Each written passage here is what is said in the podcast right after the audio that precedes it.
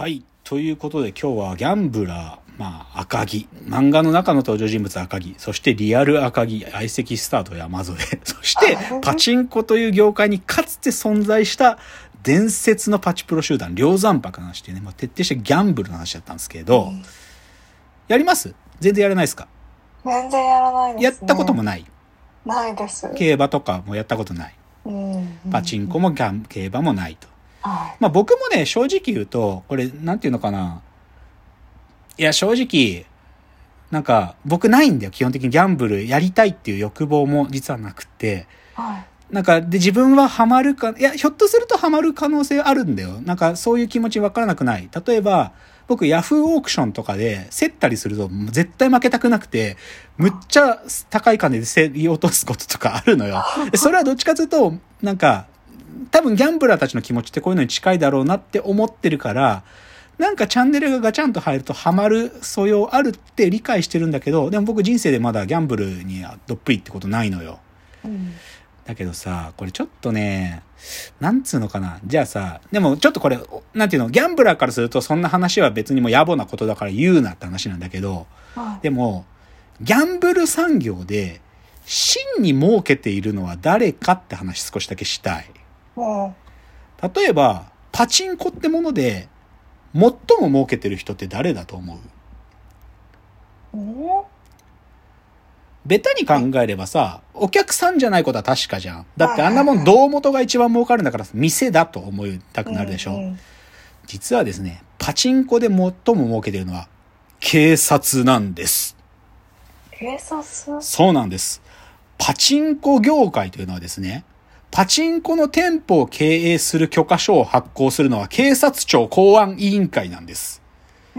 そして、日本のパチンコ業界のほとんどの団体の幹部というのは、警察からの天下りばかりなんです。つまり、パチンコ業界というのはもう警察利権とズブズブなんです。わかります？店がどんだけ儲かろう関係ない。それは警察の、もうその人たちが仕切ってんです、パチンコ業界というのは。あわかります？これ。で、実はですよ、きパチンコに限らず、公営ギャンブルとかね、そういう、まあ、要は賭博に近いものっていうのは、すべてに監督省庁があって、そしてその監督省庁がその団体の天下りしまくっています。ちょっとそれ一個一個言いますよ。競馬監督省庁、農林水産省です。協定国土交通省です。あ。で、競輪やオートレースは経済産業省です。うんいいですか？で、じゃあそういう公営ギャンブルじゃなくて、宝くじ。宝くじ総務省の管轄です。うんいいですか？で、最近、最近というか、まあ、2000年以降にできたスポーツ振興くじトト。あの、サッカーの試合とかにかけられるやつ。あれの監督省庁、文部科学省です。うんわかります？この網羅感すごいでしょ？確かに。つまりね、ギャンブルって、結局一番儲かってるっていうか、誰が得するようにできてるかっていうと、お上なんだよ。このことを忘れてはなりません。いいですか？その、で、僕はギャンブルに組みしない部分は若干ここにあるの。この、このね、なんていうの？なん欺瞞じゃん、はっきり言って。パチンコの依存症がどうちゃうとかほざいてるわけでしょ？けどはい、それ仕切ってんの警察だからね。もうさ、なんか、こう、マッチポンプもいいとこっつうかさ、もうこの欺瞞が、なんていうか、こう、腹立たしいわけよ。だからか、まあ別にさ、店が儲かるの、それは商売だから僕はなんかいいよ。けどさ、結局それをコントロールしてるのは、そういうお上だっつうとこに僕は腹立たしさがあるので、僕がギャンブルになんか突っ込んでいかない理由の一つは、ここに実はその一辺があるんですよね。だかあらまあちょっとその、なんていうの？その頂点にいるというか、それを差配してる連中が、まあ甘い汁吸ってるよというのは、まあ、そういう裏事情があった上で、で、だけど僕は、ギャンブラーたちには憧れがあるわけよ。ーそれこそ今日モノマネした赤木とかね、はい。その、対戦相手をもう自分の完全主導権を握って、そ誘導してく相席スタート山添みたいな、そういう強人たちには憧れが僕あるわけ。うんなんだけどさ、これちょっと深井さんにぜひ聞きたいですよ。はい。このロマン、共感できます？このギャンブラーたちっていうさ、この存在、なんか、ドラマはあるなって思います。あ、ロマンはあるなと思う。あ、ドラマ。あ、ドラマね、ドラマあ、ドラマは感じる。はい。でも、ロマンって言われると、ピンとこない。そう。これさ、不思議なんだよ。な、やっぱりね、女性、女の方は、僕がこの、危機としてこの話をすることが、いや、なんか面白そうだけど、絶対近くにいてほしくないとか言う。そんなやばいやつ近くにいてほしくないとか、必ず言うのね。いや、でもさ、いや、わかるよ、そういう、向こう現実的にね、そんな奴がもし身近にいたら迷惑かけられたら嫌だし、金貸してくれなんて言われても嫌だし、みたいな。わかる。けど、僕がね、一番彼らのすごいって感じちゃうところはさ、なんかさ、所詮さ、人間って、さっきの赤木のセリフじゃないけどさ、最後にすがってるのってなんか合理的な判断とかさ、理だよね、理、合理性とかじゃん。けどさ、ギャンブラーたちのさ、特に赤木とか山添がやってることって、合理性の範疇の外のことやるんだよね。相手の心理、それこそ、お前ビビってるんちゃうんっていうさ、煽りによって、相手が手札を変えるってことまで含めて、勝負が成立してるわけじゃん。なんか、相手の、なんか麻雀の本質は、なんか、こいつは安全なことをとりあえず保留の麻雀だって見つけたら、そこから導いていけば最後の一手までもう誘導できるみたいなのはさ、どっちかというと理屈というか合理性だけで考えたらそこまで生ききれないじゃない。その合理性の外側まで見据えて、で勝負してくるっつうのが痺れるんだよね、僕は。そこに痺れる。だから、あこれ女性わかん、なんか伝わらねえんだよな、これ、この話散々するんだけど、なんか、理の、理の外にいるんだよね、こいつらは。そこに痺れる。で、だけど、往々にして思うのは、赤木みたいにマジ強いやつは、なんか、基本プラスですよ、めっちゃ。